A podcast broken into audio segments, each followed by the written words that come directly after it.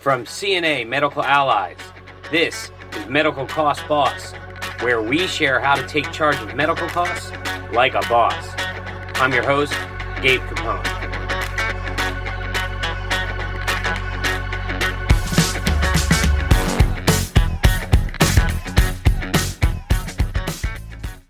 I spoke with Steph Markunas, a nursing supply chain liaison, about the ways the pandemic has impacted the medical supply chain and the way she and her facility navigated it and continue to plan ahead to ensure that patients receive the best care possible.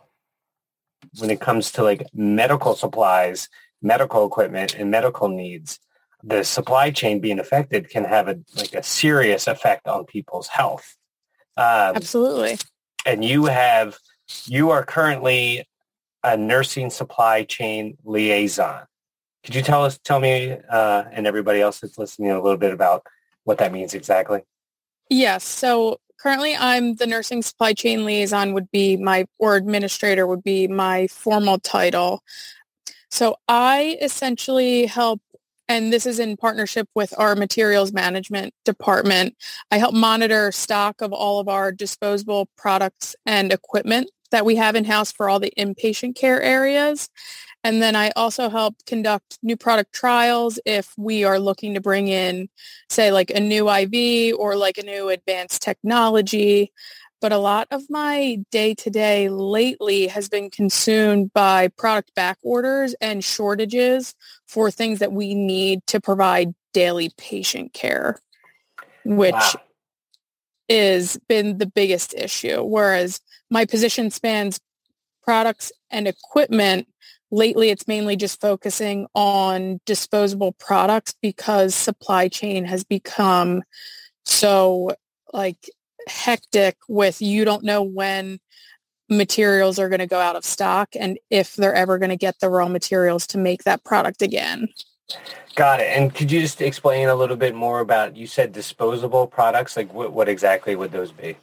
Yeah. So like say you walk into the hospital and you get an IV that is considered a disposable product. Once they remove it from your arm, it goes in the trash. Got it. Whereas a the equipment is more related to if you were going to be on a telemetry monitor and they use the cords to connect to um, the stickers they put on your chest. The sticker is considered a disposable, whereas the cords are considered a piece of equipment that we will continue to reuse over time.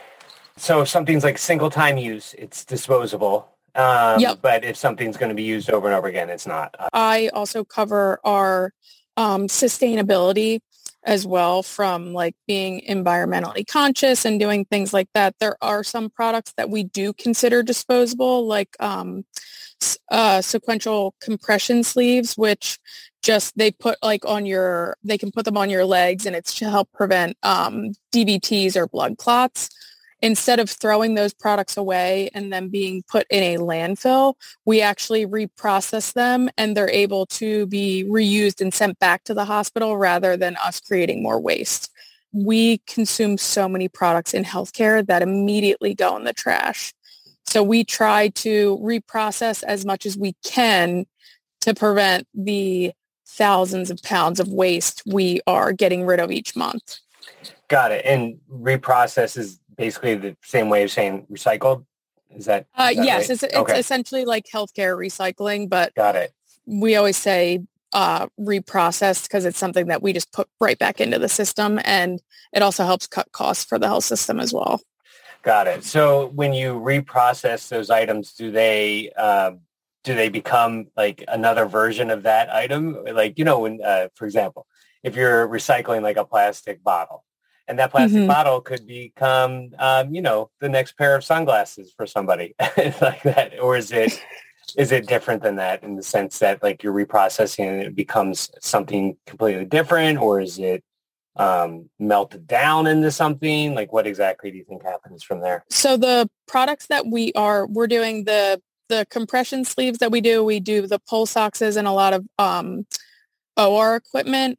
Majority of anything that gets sent in, if it's unable to be reprocessed, it does unfortunately get thrown away, but it gets essentially recycled into the same exact thing. And Got then it. we purchase it back rather than buying new we our main goal with sustainability is to continue to purchase the reuse the reusable products rather than continue to create more waste. By reprocessing them, you're sort of uh, making sure that you're going to have those items again and not have to wait for those to be shipped again or something new to be sent over again. Um, you kind of have them in the sense that um, that, that sort of generally helps with the supply. Yes, exactly. Okay. With the, the supply being less and the demand going up, have you seen uh, an increase in cost of those standard items and also some of the more high ticket items? So luckily within healthcare, a lot of these systems have huge contracts with various distributors and manufacturers of these products. So we always order our IVs or our pulse ox probes from the same company. And when these items go on back order or the stock starts to get really low, these companies help to protect their customers by creating what they call an allocation. So if the stock for something is very low, but they say we have an allocation, it means we will just be getting less of the product in over a certain amount of time until they're able to get their stock back up. The biggest issue with the pandemic was at first the infection rates were so high, so factory workers were too sick. They weren't able to produce as much product. That then transitioned into a shortage of raw materials. So the companies making these products were not able to get the raw materials they needed. And that's created somewhat of the bottleneck effect where there's a very high demand for a very low supply. Whereas our our cost hasn't changed unless something goes on back order and we need to bring in a sub product from another company. That's where the healthcare costs go up for the health system, but not necessarily for the patient. So you have to go outside of your contract or outside of your primary source uh, to get these supplies, and those supplies are going to cost more because uh, you know you need them obviously, and there isn't as much uh, available from your primary source. Then the hospital are the ones that take on the costs of that, but that doesn't get passed on to the patient. Yes. So if all of our EKG machines were to break and we had to bring in a new machine at twice the cost, the billing rate for um, an EKG would stay the same for the patient. We wouldn't then upcharge them because we had to buy a new machine, which is great for the patient, not so great for the health system. Right. So then that leads me to my next question is that, well, how does the hospital or the healthcare system recoup those costs? So in some instances, there are some products that at this point we deem as an absolute necessity. We cannot continue care without them. And there's others where we could go without and supplement with other products we have in house. So when possible, if we need to find a substitute item, we look for something that we already have in circulation and just increase our utilization of an item we already use. Yeah, I'm thinking of it as like, you know, if if you didn't have matches, then you use a magnifying glass, right? But that mm-hmm. doesn't seem like a really great solution um, for the long term. And also, like you know, trying to start a fire with a magnifying glass is going to take a lot longer. Can be a little uh, bit more difficult. Yeah, exactly. It, like your concept is spot on. This stuff is not going to last forever. So now we have a lot of plans in place. Whereas if we think something's going to go on back order, we are already researching and finding substitutes before we're we're out of stock. That way we have a plan in place for both staff and to ensure the safety of all the patients.